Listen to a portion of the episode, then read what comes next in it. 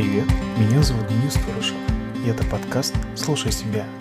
Это проект, в котором я и мои гости пытаемся разобраться в вопросах продуктивности, личных финансов и полезных привычек. Сегодня мы пообщаемся с Александрой Журавлевой, наставником книжного клуба и исполнительным директором женской автошколы. Поговорим на тему общения, как налаживать коммуникации, как заинтересовать и расположить к себе собеседника, и на ком лежит ответственность если что-то идет не так. Привет, Саша. Привет, Денис. Тебе есть что дополнить? Я дополню.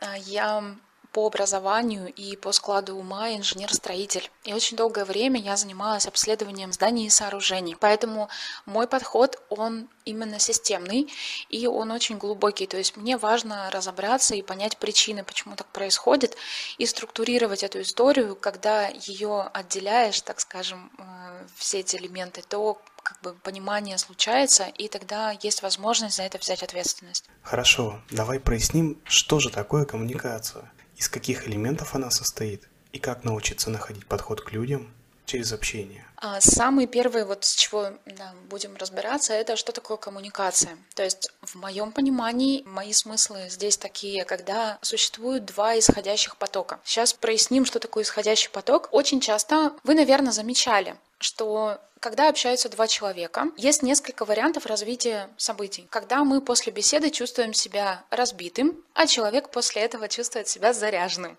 То есть это говорит о том, что мы производили исходящий поток, а в отношении нас исходящий поток собеседник не производил. Соответственно, мы отдали энергию, а нам энергия не вернулась. И мы чувствуем себя опустошенными или, может быть, менее заряженными, чем до коммуникации, но зато собеседник от нас подзарядился. вот. Попозже как-нибудь напишу руководство для энергетических вампиров. вот. А, такие вредные советы. А, есть еще один вариант развития событий, когда мы чувствуем себя заряженными, а собеседник как-то вот уже немножко меньшим количеством энергии. Это говорит о том, что мы получили входящий поток от него, его исходящий, но сами его не произвели. Соответственно, мы как бы подзарядились, а собеседник нет. И тот вариант коммуникации, который транслирую я, это когда два исходящих потока встречаются, и оба собеседника подзаряжаются, как два аккумулятора. вот. Соответственно, вот такое, такой вид коммуникации для меня важен, ценен, и это то, что как раз э, в чем мы будем сегодня раз, разбираться, что я транслирую. Отлично. А как с любым человеком налаживать коммуникацию и уходить со встречи бодрым и заряженным, и оставлять собеседника в таком же состоянии? Да, давай разберемся. А, один из компонентов коммуникации, и сейчас будем с ним разбираться очень подробно, для того, чтобы понимать, как направляется исходящий и как получается входящий поток. Это внимание. То есть мы очень много говорим про термин внимание, мы очень много говорим про термины общения. Но сейчас разберем, отделим тот термин, о котором я буду говорить, и далее по тексту я буду всегда его употреблять, и те термины, которые мы используем в обычной бытовой жизни э, в качестве разговорного языка. С первым разберем, разобрали как раз это коммуникация. То есть очень часто в жизни мы понимаем под коммуникацией это просто общение. То есть если я с тобой говорю, то, в общем-то, говорят, что у нас уже с тобой случилась коммуникация. Но в моем понимании это не так. То есть в моем понимании это исходящий поток, исходящая энергия, которая должна наполнять. Она может даже и без слов быть, но именно понимание того, что это энергия, которую мы несем собеседнику, которую мы щедростью дарим, это и есть наша исходящая коммуникация.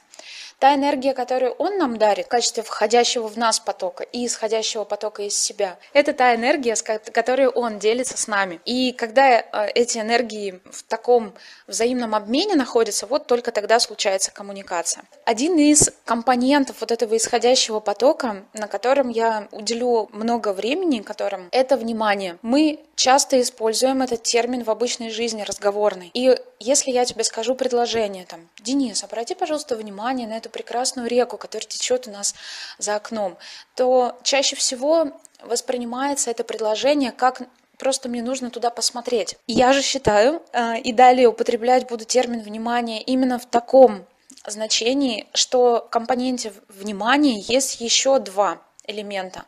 Это мысли, и это интерес. То есть помимо направленного восприятия, как то, что нам нужно какие-то органы чувств направить туда, например, в данном случае зрение, есть еще мысли. С мыслями понятно. То есть что-то такое про реку можно подумать. А один из самых важных, на мой взгляд, компонентов внимания – это интерес. То есть интерес – это способность человека и его стремление узнать что-то новое об объекте интереса, то есть то, куда он будет это внимание направлять. Так вот с ним э, тяжелее всего, потому что его чаще всего упускают. Не совсем понятно, как это мне нужно направить интерес на собеседника. Сейчас приведу несколько примеров. Вот, допустим, два человека сидят, разговаривают, и один смотрит на другого, но при этом его мысли все улетучились куда-то. Например, он отвечает на телефоне, на, каком, на какое-то сообщение какое-нибудь срочное по работе пришло. В этот момент у него есть только один компонент, который он направляет как исходящий поток на собеседника. То есть это просто направленное восприятие. То есть он просто на него смотрит.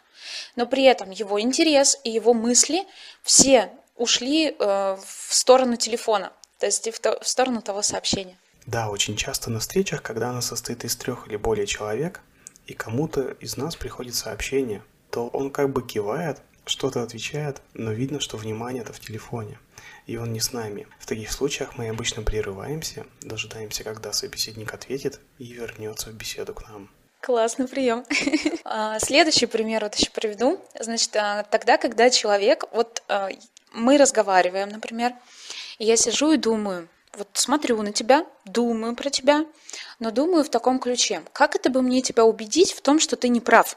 Или э, как-то мне убедить тебя в том, что права я. Кажется, что вроде бы здесь есть же интерес, есть мысли про тебя, и я смотрю на тебя. Но если мы глуб- глубже копнем, то на самом деле интерес у меня направлен не узнать о тебе что-то новое, а тебя убедить. Соответственно, интерес мой направлен на себя, а два другие компонента на тебя. Но это тоже не внимание, потому что все три компонента должны быть направлены исходящим потоком на тебя. То есть интерес должен быть искренним, когда ты хочешь не навязать свое мнение, а что-то узнать о человеке, его мнение, позицию по какому-то вопросу или то, что он думает о вашей теме. Часто поверхностное общение чувствуется с продавцами в магазине, когда они подходят, вроде смотрят на тебя, разговаривают, но все равно складывается ощущение, что они просто хотят продать тебе больше или дороже, чтобы выполнить план. Но иногда попадаются продавцы, которые хотят помочь, больше слушают, задают вопросы и проявляют искренний интерес к решению моей задачи. И сразу это чувствуешь, что человек разбирается в теме. Тогда ты уходишь довольный из магазина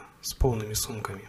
Да, точно. Да, да, да. То есть только искренний интерес мы можем расценивать как исходящий поток в сторону другого человека. И как раз на этом и строятся продажи, да, ты точно заметил. Поэтому хорошая коммуникация – это обмен, когда один человек направляет внимание, и второй человек направляет внимание на собеседника. И тогда у них происходит, происходит вот такой вот качественный обмен, качественная подзарядка. А что делать, если нужно наладить общение с конкретным человеком? Ты проявляешь к нему интерес, смотришь на него, начинаешь общаться, а он не делает ответные действия. Как можно его заинтересовать и вовлечь в беседу? Сейчас как раз и разберемся. Исходя из того, что я сказала до этого, есть два элемента, почему коммуникация бывает не может состояться. Первый момент – это то, что мы не создаем исходящий. То есть мы не производим из себя исходящий, соответственно, как бы и коммуникация не случается. А второй момент – это мы прерываем входящий. То есть человек направляет на нас, а мы этот поток энергии прерываем. Так вот, первый момент, вот как раз отвечу сейчас сначала на твой вопрос. А когда мы не создаем исходящий поток, у нас есть в голове идея о том, что ответственность на, за коммуникацию лежит на собеседнике. То есть мы вроде бы пытаемся что-то, но вот он как-то никак не заинтересовывается, соответственно, это что-то вот какая-то в нем причина. Но это тоже история о том, что мы не создаем исходящий поток. Мы за эту коммуникацию ответственность не взяли. И тут возможно несколько вариантов. Первый момент, что мы не можем найти темы для разговора. То есть мы не можем нащупать, где же у этого человека скрыт интерес. То есть как стать для него объектом, которым он может заинтересоваться. И чтобы это сделать, чтобы стать таким компонентом, с которым всегда интересно, мы смотрим и начинаем находить темы, с которыми собеседник согласен. То есть что для него реально. Если мы, допустим, разговариваем с человеком, для которого ценность семьи не такая важная. То есть он считает, что быть холостым или быть незамужней всю жизнь – это нормально. А еще, в общем-то, и детей не очень любит. Соответственно, мы начинаем с ним говорить про тему семьи, семейных ценностей, построения фамилии, и рассказываем это с таким увлечением и так далее. Возможно, наш собеседник очень осмысленный, и он будет стараться поддерживать эту тему и находить там то, что ему интересно. Но, как показывает практика, через какое-то время ему все равно эта тема будет неинтересна, потому что она для него нереальна. Но если мы начнем с ним говорить о том, что реально для него, например, он является заводчиком собак, и держит там, например, три хаски, и с ними ездит на гонки, и мы начинаем э, с интересом погружаться в эту тему, то он поддержит очень быстро разговор, и мы можем проговорить с ним пару часов на эту тему. То есть мы ищем темы, в которых мы с ним оба согласны. То есть для меня это реально, и для него это тоже реально. И в этой теме мы ее просто расширяем, углубляем, и новые краски туда добавляем. Соответственно, таким образом мы можем стать человеком, которым, с которым интересно. Так, значит, общие темы, которые близки тебе и собеседнику, помогают наладить общение и вызвать интерес. И далее уже можно переходить на другие темы, которые ты хочешь обсудить. Да, точно. А небольшой пример был в Хаски-центре. Мы всей семьей познакомились с хозяйкой и начали спрашивать, как попадают к вам щенки, как вы так быстро отстроились всего за два года. И женщина минут десять рассказывала, что они начинали с одного вольера в поле, как ухаживают и разводят собак. И ты абсолютно права. А следующий момент. Также продолжаем, почему мы не создаем исходящий поток вот по этой истории. Это то, что мы ждем входящий. То есть мы производим исходящий, кажется, что мы производим исходящий, мы говорим что-то, мы, может быть, даже слушаем, но мы делаем это с целью получить себе входящий. Сейчас приведу пример. Вот, допустим, муж с женой. Допустим, муж с женой. Значит, муж пришел с работы, очень уставший, а жена очень долго его не видела, целый день, соскучилась. И здесь она, значит, и прибралась, и детей всех накормила, и сама вся красивая вышла, а муж очень устал и сейчас не способен пока произвести исходящий. Но она-то ждет, соответственно, она начинает сама стимулировать исходящий для того, чтобы этот входящий получить. И говорит, ну что, ты не заметил, как дома чисто? О, ты заметила? А я вот сегодня в парикмахерскую сходила. Что думаешь, во мне изменилось? То есть она начинает стимулировать его производить исходящий. Но это не искренний ее исходящий. То есть она сейчас ждет входящий. И ждать входящий можно двумя способами. То есть первый вариант – это когда человек ждет сочувствия либо жалости. То есть он ждет, что как-то его поймут, как-то вот проявят ему, к нему вот эти вот чувства, о которых я сейчас сказала. И второй момент – это когда человек ждет подтверждения и восхищения в сторону себя. Он ждет, что ему скажут «Вау, супер, какая у тебя красивая прическа», например, или «Как ты чисто прибралась». Или если она рассказывает «Представляешь, как мне было сегодня тяжело с детьми». Один ревел, значит, то второй температурил. И она ждет от мужа, что он проявит к ней сочувствие и скажет «Блин, слушай, вправду, ты так сегодня потрудилась». Но этого не происходит. То есть у мужа сейчас, например, нет ресурса для того, чтобы это сделать. Соответственно, она в конце получает расстройство. То есть тем самым переложив ответственность на другого человека. И всегда, если человек создает коммуникацию с целью получения входящего, если у второго собеседника этой энергии нет, то в ответ получится разочарование. Интересное в этом то, что тенденция получать входящий поток в себя через такой вот запрос на получение сочувствия либо подтверждений, таких вот восхищений, она переходит в категорию постоянного. То есть человек привыкает таким образом получать входящий, и, соответственно, он как бы как голодный такой ходит и говорит, ну что же, кто же в меня, э, в общем-то, входящий получит? Потому что истинный исходящий – это когда человек безвозмездно делится, у него этого много, и поэтому он этим делится, а не с точки зрения потребности, что вот у меня этого мало, и мне важно это сейчас получить. Поэтому это тоже очень сильно влияет на коммуникацию. То есть это и нам расстройство получается. И мы собеседника ставим в такие условия, когда у него нет этого сейчас, он не может сейчас произвести это. Но если он не произведет, то она обидится. И это как бы ставит его в такую позицию зависимую, как, бы, как будто ты изначально уже виноват. Поэтому это, конечно, не ведет к созданию хорошей коммуникации с хорошим обменом. Поэтому я очень рекомендую а, отслеживать, когда мы это делаем, когда мы это делаем. То есть, когда я создаю исходящий поток только с целью получить входящий. И это можно сделать в качестве домашнего задания. Отслеживать целый день, когда я вот перед тем, как я что-то скажу, я это делаю для чего? С целью сейчас, потому что у меня этого много, я хочу этим поделиться, либо я сейчас хочу получить сочувствие, либо вот подтверждение или какое-то восхищение.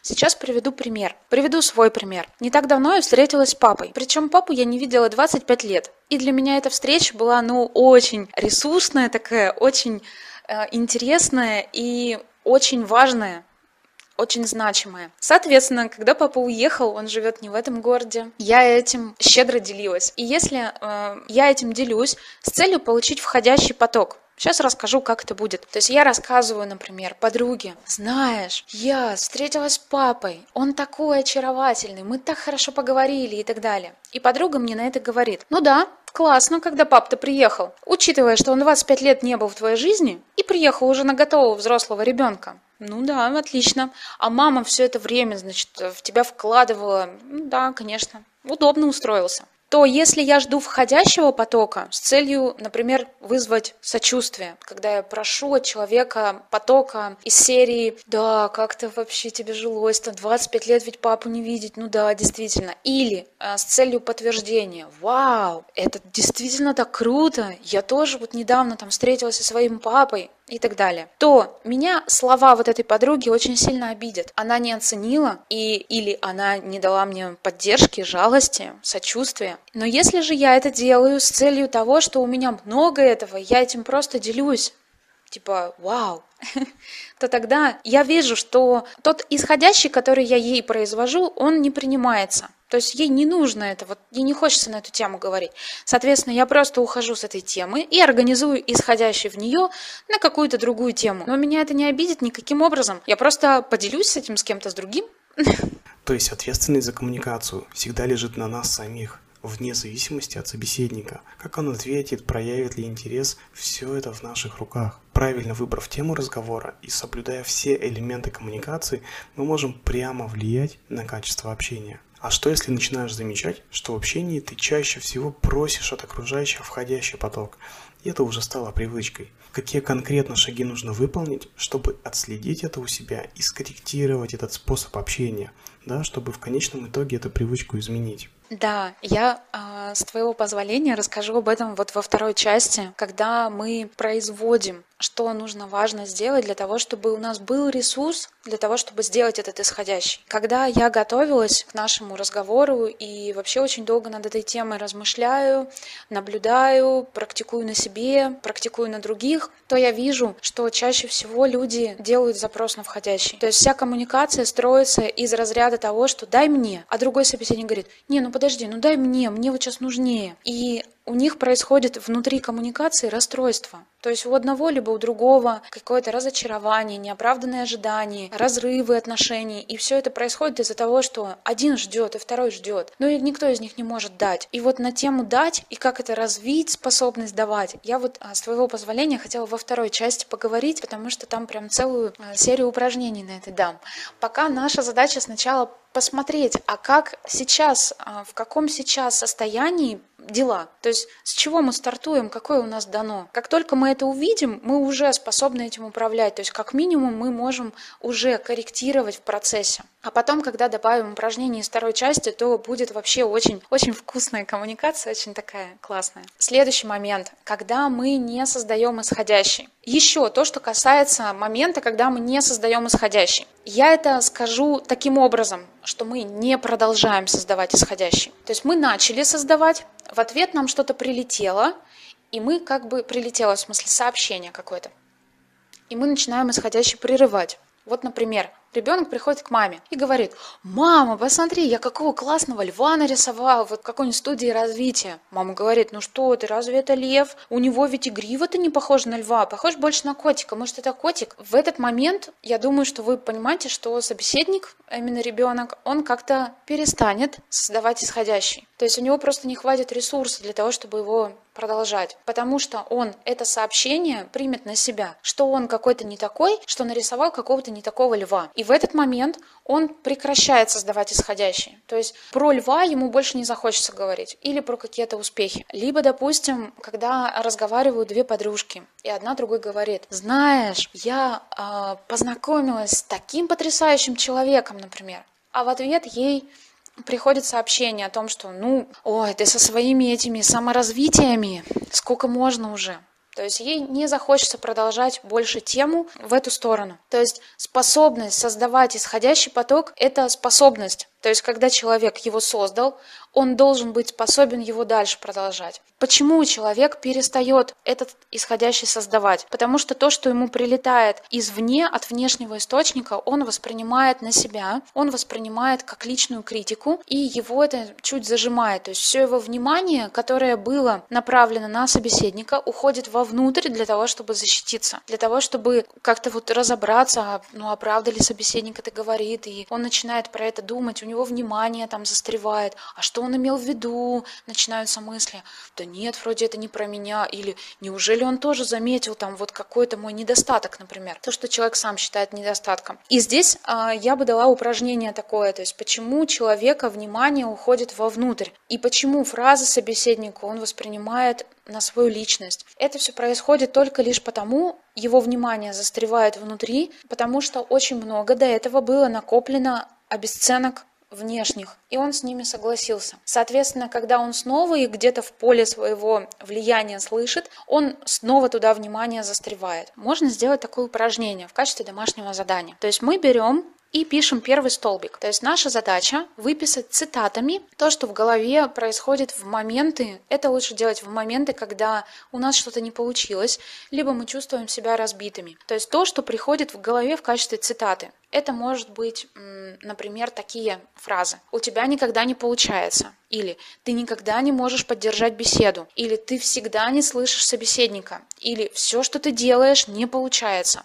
Они, эти фразы, часто оперируют такими словами, как «всегда», «никогда», «никто», «все» и так далее. То есть теми, что очень много в себе обобщает. Соответственно, любая фраза, которая хоть чуть-чуть похожа под эту, начинает резонировать с этой фразой, и все внимание уходит вовнутрь. То есть нет возможности сейчас это внимание перевести снова на собеседника, сделать в качестве исходящего потока. Соответственно, после того, как мы столбиком выписали эти фразы, вторым, второй колоночкой мы выписываем записываем напротив каждой фразы, кто это сказал. Но это мы делаем не с целью того, чтобы этих людей обвинить и сказать, Ах ты, вредная такая, в мою голову поселила эту фразу когда-то. А, не для этого, а с целью того, чтобы отделить свои мысли от чужих. Потому что ни один человек не чувствует себя неуспешным, не чувствует себя не победителем, не чувствует себя каким-то неудачником. Он всегда чувствует себя способным, победителем, успешным и что у него все получится. Когда вот э, ребенок, ребенку у него не накоплено обесценок за жизнь, то он всегда ползет на самую высокую лестницу, четко рассчитывая свои силы, а даже если не рассчитывая, то нисколько не сомневаясь в том, что у него получится. А если даже не получится, то он попросит маму, и у него тоже получится только с помощью помощью мамы, делегирование. Поэтому все, что человек о себе думает, что он какой-то как будто бы не такой, как будто бы ему чего-то не хватает, это относится к категории самообесценки. Это то, с чем он согласился, то, что ему э, в качестве внешнего было в его жизнь привнесено, и с чем он ну, согласился и решил, что ну да, теперь это будет так. После того, как мы написали вторую колонку, нужно будет написать третью. А третье, в третьей колонке мы пишем, а что я действительно на самом деле по этому поводу думаю. Эту табличку мы пишем строго по колонкам. Только после того, как написали первую, переходим ко второй. Только после того, как пере... написали вторую, переходим к третьей. И делаем ее до конечных явлений. То есть конечное явление у этой таблички будет такое, что человек чувствует себя, как будто бы груз плеч скинул. То есть у него какие-то озарения могут быть. Он почувствует себя более свободным, более наполненным. Если такого не произошло, делаем заново, Просто снова выписываем первую колонку, снова выписываем вторую и снова выписываем третью. Еще один момент, когда мы не создаем исходящий поток. Это то, вот о чем мы говорили, что мы не создаем интерес, направленный на собеседника. То есть мы не создаем искреннюю способность найти там что-то новое в нем. То есть нам кажется, что вот человек интересный, ну, тогда я могу заинтересоваться. А если человек скучный и рассказывает он скучно, и огромные-огромные делает паузы между сообщениями, что я даже уже уснул его слушать, то кажется, что это, в общем-то, проблема собеседника, а не наша. А, но я искренне уверена, и во второй части я дам упражнение на это, что интерес – это та способность, которую, тот навык, который создаем мы сами, и который исключительно зависит только от нас,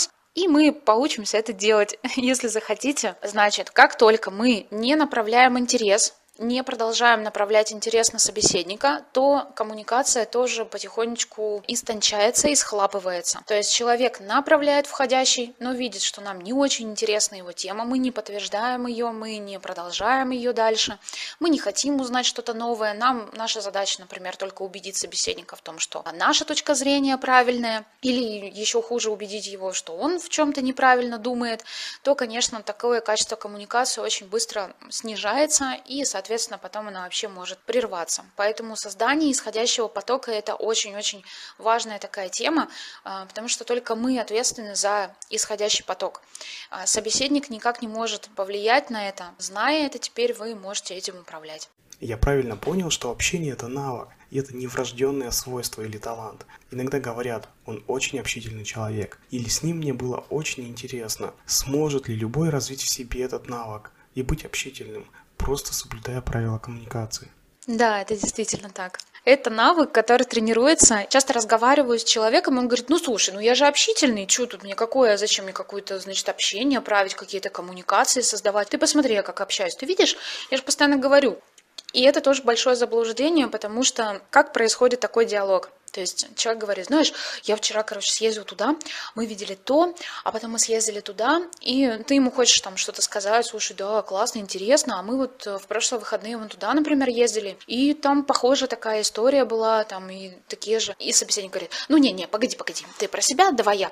Значит, и, и продолжает про себя. То есть в обычном языке нам кажется, что это человек общительный, то есть мы таких людей называем общительными. Но лично для меня и как бы я не воспринимаю это как общительность, скорее это просто э, навязчивое общение, которое человек создает как исходящий поток, но его не его задача попасть именно в вас. Если бы перед ним не было никого, возможно, он бы тоже его производил. Я э, сравниваю это, у меня был такой пример в жизни. Мы жили на Ленина, и там по Преображенской ходил такой замечательный человек босиком, голый по торс, значит, в штанах закатанных белых. И ходил он, начинал ходить с 7 утра. С 7 утра он начинал орать матом, просто он идет и орет. Не, как бы он, я даже не знаю, на кого он это обращается, к кому он просто идет и во все горло кричит матом. Вот примерно с таким же ассоциируется у меня то, когда человек просто говорит про себя и не дает даже э, сказать слово собеседнику. То есть в предметной картинке кажется, что он направляет исходящий поток, но на самом деле нет. То есть он просто, у него есть какое-то навязчивое состояние общения, когда ему очень важно заполнить собой тишину, но общение, по сути, вот обмена здесь не происходит. Следующий момент, когда мы сами прерываем исходящий. То есть человек в нас, так скажем, пуляет энергию, а мы ее обрываем.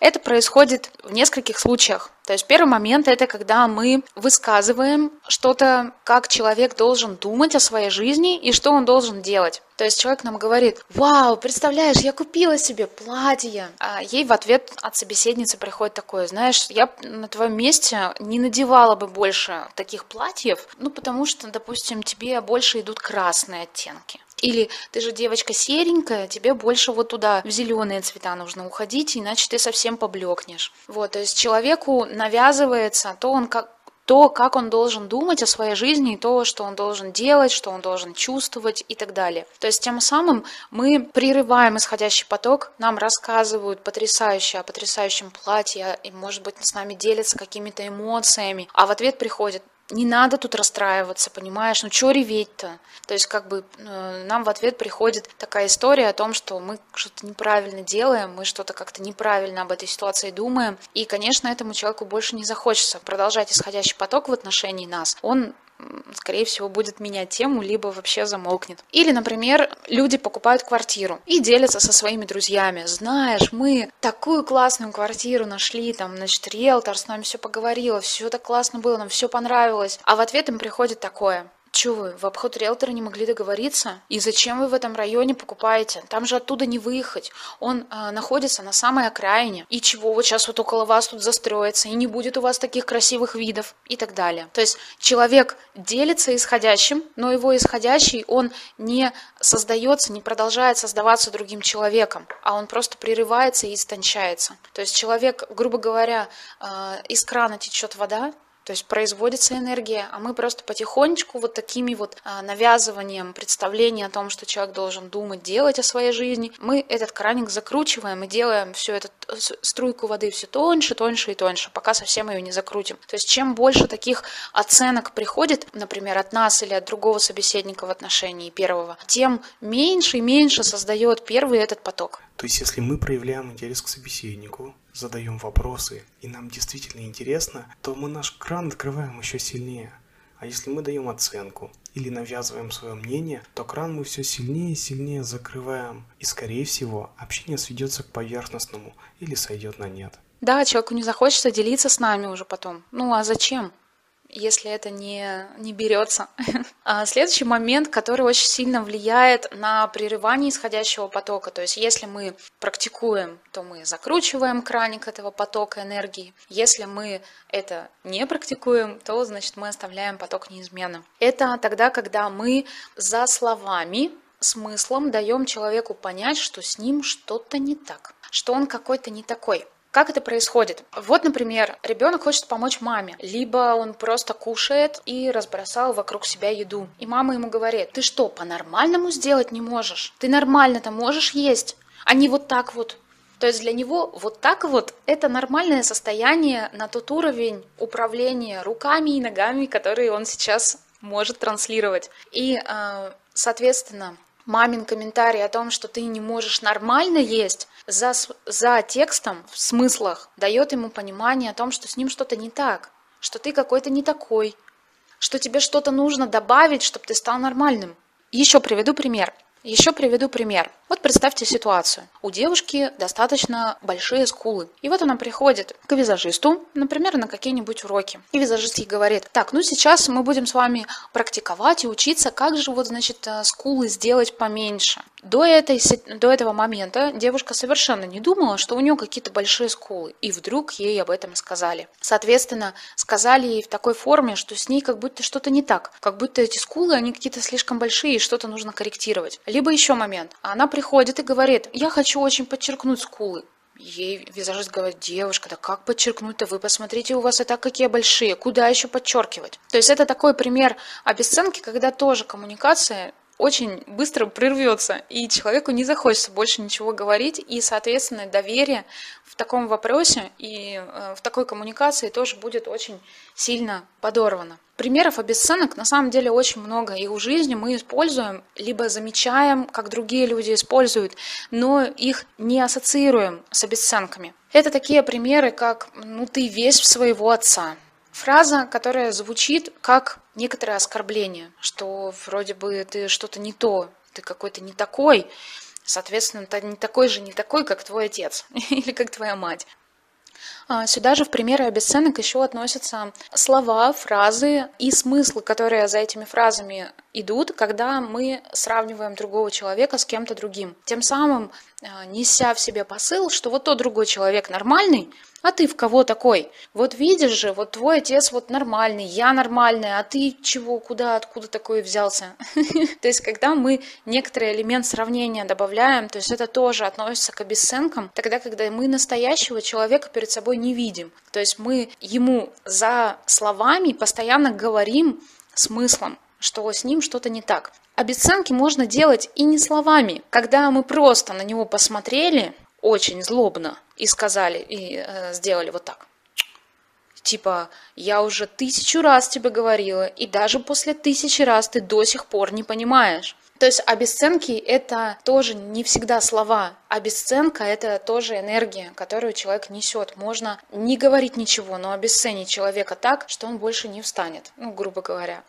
Поэтому в этом моменте очень важно делать упражнение. Оно звучит таким образом. Значит, нам нужно, и сейчас я дам домашнее задание, взять себе неделю и понаблюдать за коммуникацией других людей. И посмотреть в разговоре и в беседе, когда другие люди используют оценивание или обесценивание. То есть, когда они говорят за предметной картинкой, за словами, что с человеком что-то не так, или когда люди стараются навязать свои представления о том, как правильно делать другому человеку. За этим последить, и тогда, когда человек употребляет это в отношении собеседника, посмотреть, как меняется собеседник. То есть, что происходит у него на лице, куда в этот момент утекает его внимание, а, что происходит, развивается ли дальше коммуникация и так далее. И наша задача получить по этому упражнению выводы. То есть нужно прям схватить суть, что происходит с общением, когда в коммуникацию вмешиваются вот эти два элемента. И в этом моменте я добавлю, что очень часто люди нас оценивают и обесценивают не потому, что они хотят направить на нас исходящий поток. Это на самом деле не исходящий поток. Это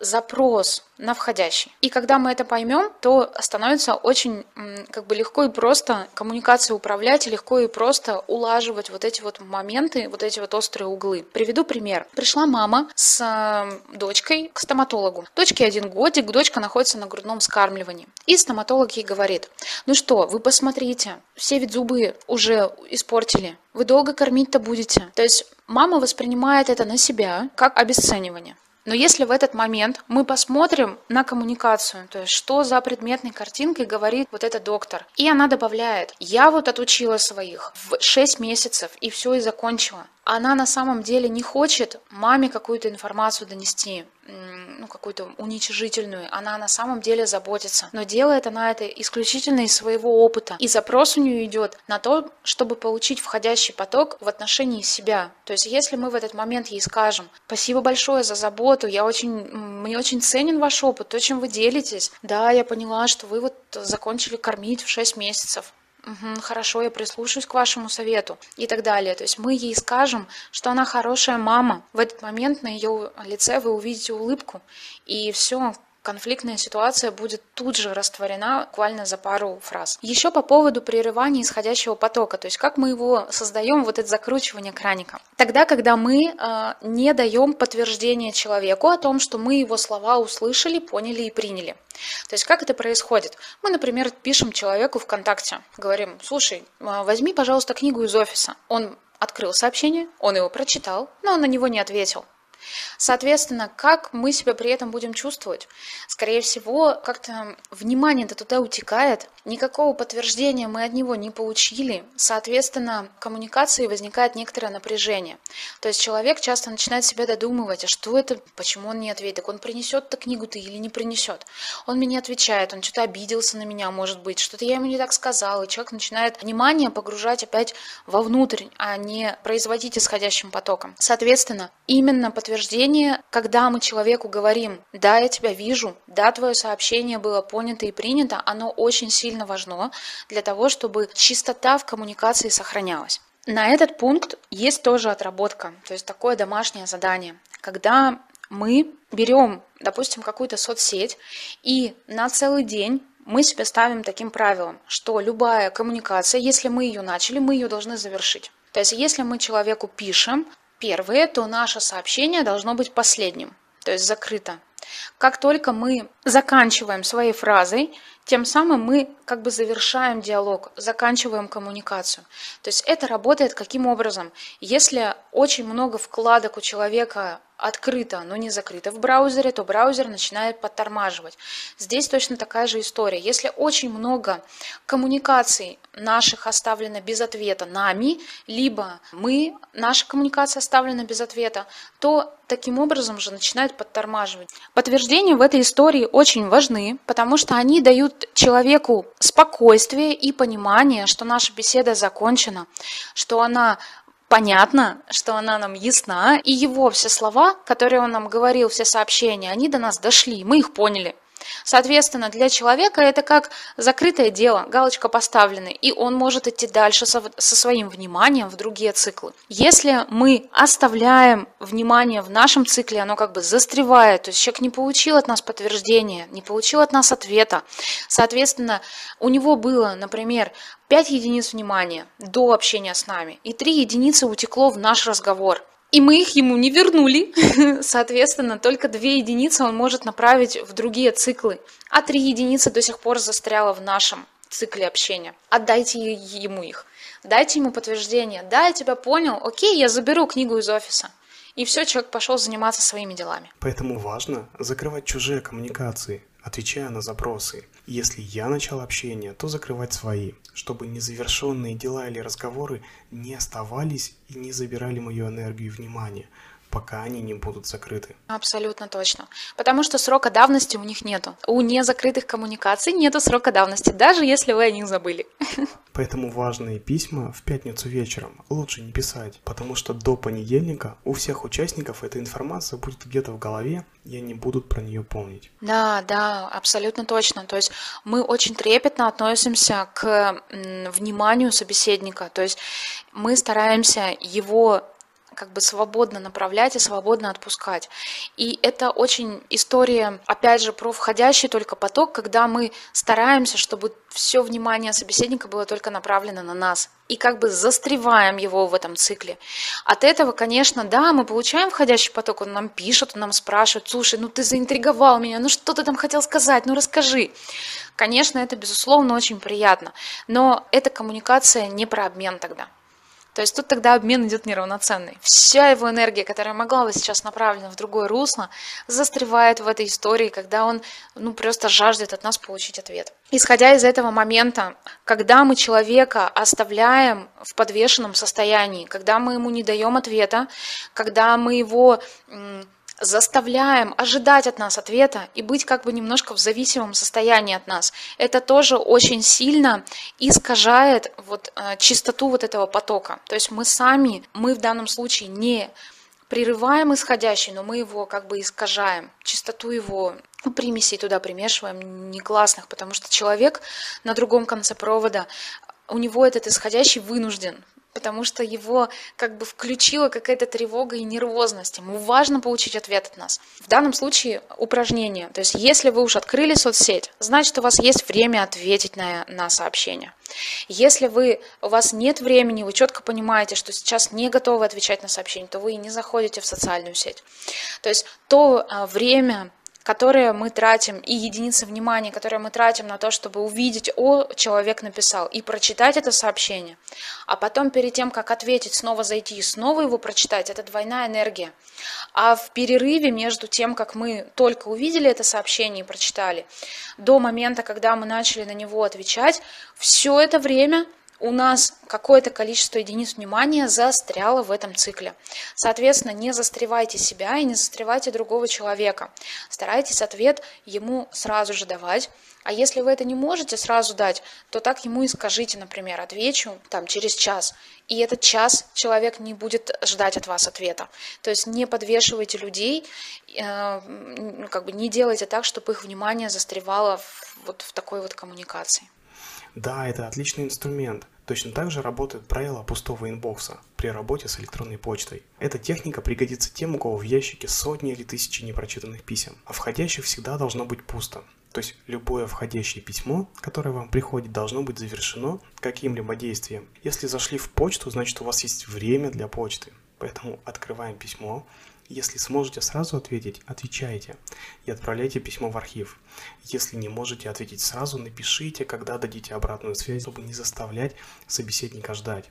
И ставьте себе задачу и также отправляйте письмо в архив. Остальные письма, обычно это уведомления или спам, сразу должны быть удалены. Этот подход сильно упрощает работу с почтой и высвобождает огромное количество времени для других задач, потому что не нужно возвращаться к одному и тому же письму несколько раз. Да, да, и теперь еще очень важно этот механизм понимать, то есть как это работает и э, что у меня, если есть 5 единиц внимания, 3 у меня застряло там уже, а если у человека много таких соцсетей, где куча сообщений, соответственно, у него может вообще не быть энергии для того, чтобы создавать исходящий поток. Соответственно, это, эту историю нужно сначала почистить. И сейчас переходим ко второй части. это про то, как создать качественный исходящий поток. Исходя от противного, да, резюмируя первую часть, которая плавно переходит во вторую. Мы создаем исходящий поток не с целью получить жалость или подтверждение. Мы создаем исходящий поток из-за того, что у нас просто этого много. Следующий момент, что мы ответственность берем на себя. Я четко понимаю, что я создаю коммуникацию. Если я ее не создам, то никто ее не создаст. Я направляю интерес на собеседника. Все внимание у меня сосредоточено именно на нем. Я продолжаю создавать исходящий поток, даже несмотря на то, что есть а, какие-то факторы, которые мне мешают это делать. То есть я снова направляю туда интерес, чтобы продолжить создавать. Я нахожу темы для разговора с собеседником и стараюсь быть для него интересным. Я не использую в своей речи оценки и обесценки для того, чтобы не прерывать входящий в меня поток. Я даю людям подтверждение. Я не заставляю людей э, застревать в ожидании ответа от меня. И в дополнение ко всему этому я создаю интерес таким образом, чтобы им управлять в любой ситуации и в любой беседе. То есть как это сделать? Сейчас дам упражнение.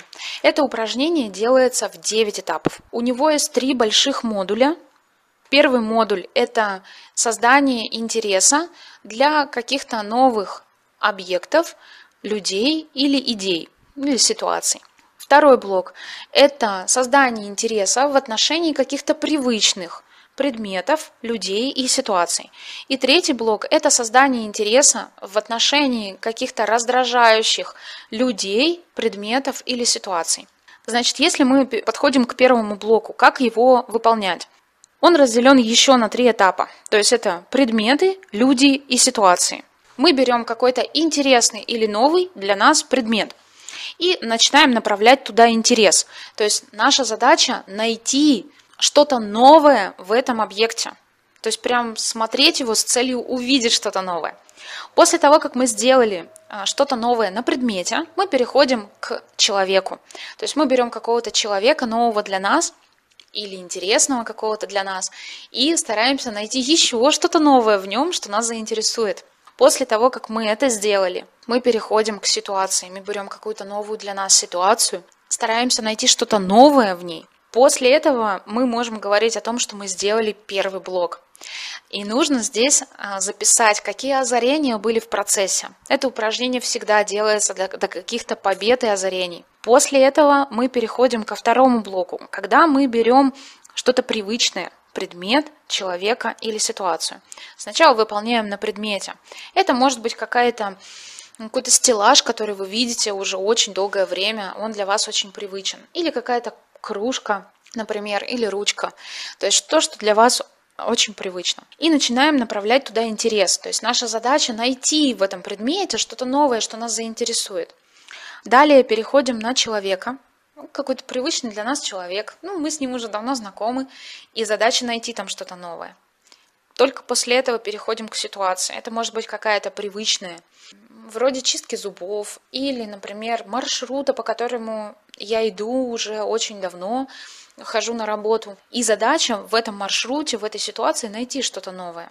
Только после того, как мы успешно закрепились во втором модуле, написали по нему, очень важно писать, Иначе не сделанного нет. Если мы не записали, значит этого нет. А, поэтому записывайте, пожалуйста, конечное явление, которое получаете, те зарения, которые получаете. После этого мы переходим к третьему модулю, который называется «что-то раздражающее». Берем какой-то самый раздражающий нас предмет. Например, нас раздражает картина, которая у нас дома висит, и стараемся в этой картине найти что-то новое, что нас может заинтересовать. После этого переходим к человеку находим человека, который нас раздражает, и начинаем искать там что-то новое. И только после этого переходим к ситуации, которая нас раздражает, и начинаем искать что-то новое в ней. После этого снова по этому блоку записываем конечное явление. Делаем столько раз, сколько потребуется. У каждого человека это может быть разное количество раз. Но это обязательно нужно сделать до таких побед и каких-то озарений. Конечное явление у всего этого упражнения, которое состоит из девяти отдельных блоков, является тем, что человек осознает, что он причина, которая создает интерес, направляет его и производит. Это упражнение помогает развить навык создания интереса к любой ситуации или человеку, например, к новому сезону любимого сериала, или новому знакомству, или только что купленному телефону. Интерес к этому легко проявить важно просто отслеживать это у себя. Следующий уровень – это уже привычные вещи или близкие люди. И здесь уже сложнее. В тех, кого ты видишь каждый день, иногда трудно заметить что-то новое или необычное. И здесь навык будет отлично прокачиваться когда я фокусируюсь на этом, и скорее всего это приведет к более глубокому общению, и вы можете узнать много нового с тем, с кем общаетесь уже много лет. Третий, самый сложный уровень, с тем, что нас раздражает. Например, если не нравится мыть посуду, то можно сравнить, как работает то или иное средство, что будет, если поменять губку на другую и так далее. Или, например, есть коллега на работе, который тебе не нравится, и ты с ним даже не здороваешься. И в один день попробовать сказать привет, и поговорить на общую интересную тему и проверить, что будет дальше. В конечном итоге навык можно прокачать до такой степени, что мы сможем управлять общением в любой ситуации и выстраивать коммуникацию с интересами для нас людьми. Абсолютно точно, да. Потому что это то, что зависит от человека и никаким образом не зависит от внешних событий. Это упражнение как раз для того, чтобы вода из крана продолжала течь. То есть, чтобы была энергия, чтобы было, было движение. Сейчас я бы еще хотела добавить, как сделать так, чтобы еще сильнее раскрутить этот кран, чтобы поток был еще больше.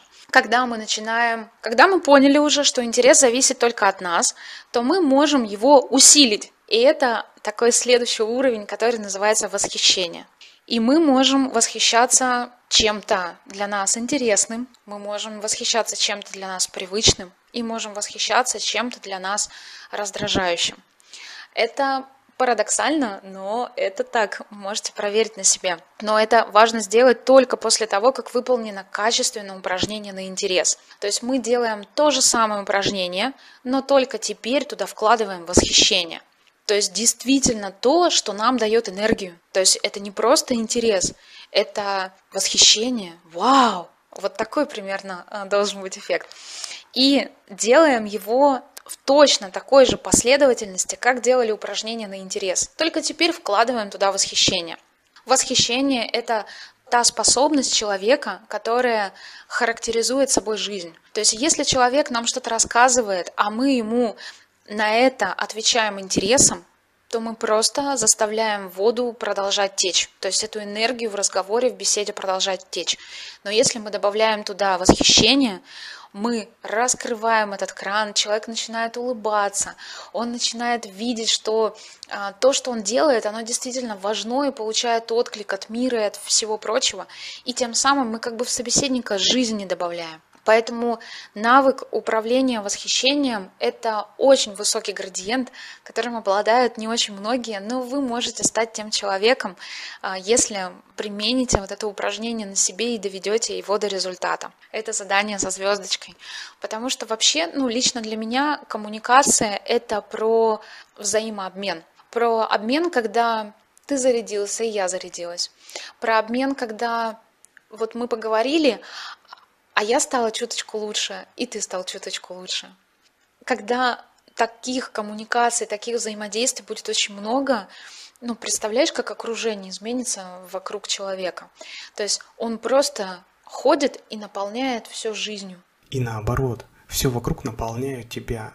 Так можно получить быструю обратную связь. Если все сделал правильно, то ты сам и твои собеседники уходят со встречи заряженными, и ты узнал что-то новое о себе или о других. Да, да, это абсолютно так. И для меня лично вот ценнее намного э, давать и дарить жизнь другому предмету, человеку или ситуации, чем ну, доказывать себе постоянно, просить входящего потока и так далее. Ну, ну не знаю, как-то жизнь у нас для того, чтобы ну, продолжать ее, чтобы ее дарить.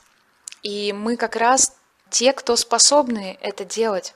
Почему бы не попробовать уже сейчас? Почему бы не начать уже сейчас? Саша, спасибо за разговор. Это было очень ценно. Я думаю, чем бы ни занимались наши слушатели, все инструменты можно применить в работе, учебе или налаживанию общения с близкими. И они на 100% работают. Если честно, я бы хотел услышать этот разговор, когда мне было 16 или 18 лет, чтобы развить навык общения еще тогда и уметь налаживать коммуникации со всеми, кто мне важен. Я узнал много нового сегодня и обязательно буду выполнять домашние задания и применять знания на практике. Спасибо тебе за приятную беседу. Друзья, если вас какая-то тема заинтересовала, пришлите, пожалуйста, обратную связь. Если вы почувствовали, что какую-то тему важнее раскрыть еще больше, еще больше примеров туда накинуть, тоже напишите. Если вы почувствовали, что как-то вот тут, тут недостаточно понятно было, тоже напишите мне, пожалуйста. Для меня это очень ценно. И мы просто кусочками дозапишем эту информацию, либо вообще, может, отдельный разговор на эту тему сделаем. В общем, мне интересно, что будет, на что будет отклик, а, и тогда я смогу понять, где, куда, в какую сторону дальше двигаться и что вам, чтобы вас для вас было бы очень полезно. Спасибо все, кто будет нас слушать. Мне очень ценно, что вы выделили время для того, чтобы прослушать нас, наш разговор. Если будут какие-то вопросы, вы всегда можете мне написать, просить. Поэтому дарите жизнь. Это дарите жизнь, дарите восхищение, дарите хорошую коммуникацию. И классно делать так, чтобы вокруг после взаимодействия с вами все немножечко улучшалось. Предметы, люди и события. Спасибо всем. Все домашние задания и ссылку на инстаграм Саши я оставлю в описании этого выпуска. А еще подписывайтесь на наш телеграм-канал. Там мы пробуем новое и обсуждаем обычные темы. Как ставить и достигать целей, как вести учет финансов, как формировать и закреплять новые привычки. Обязательно ставьте нам оценки и пишите ваши отзывы на всех платформах, где вы нас слушаете. Это очень ценно и помогает нам стать лучше. Спасибо, что слушаете себя.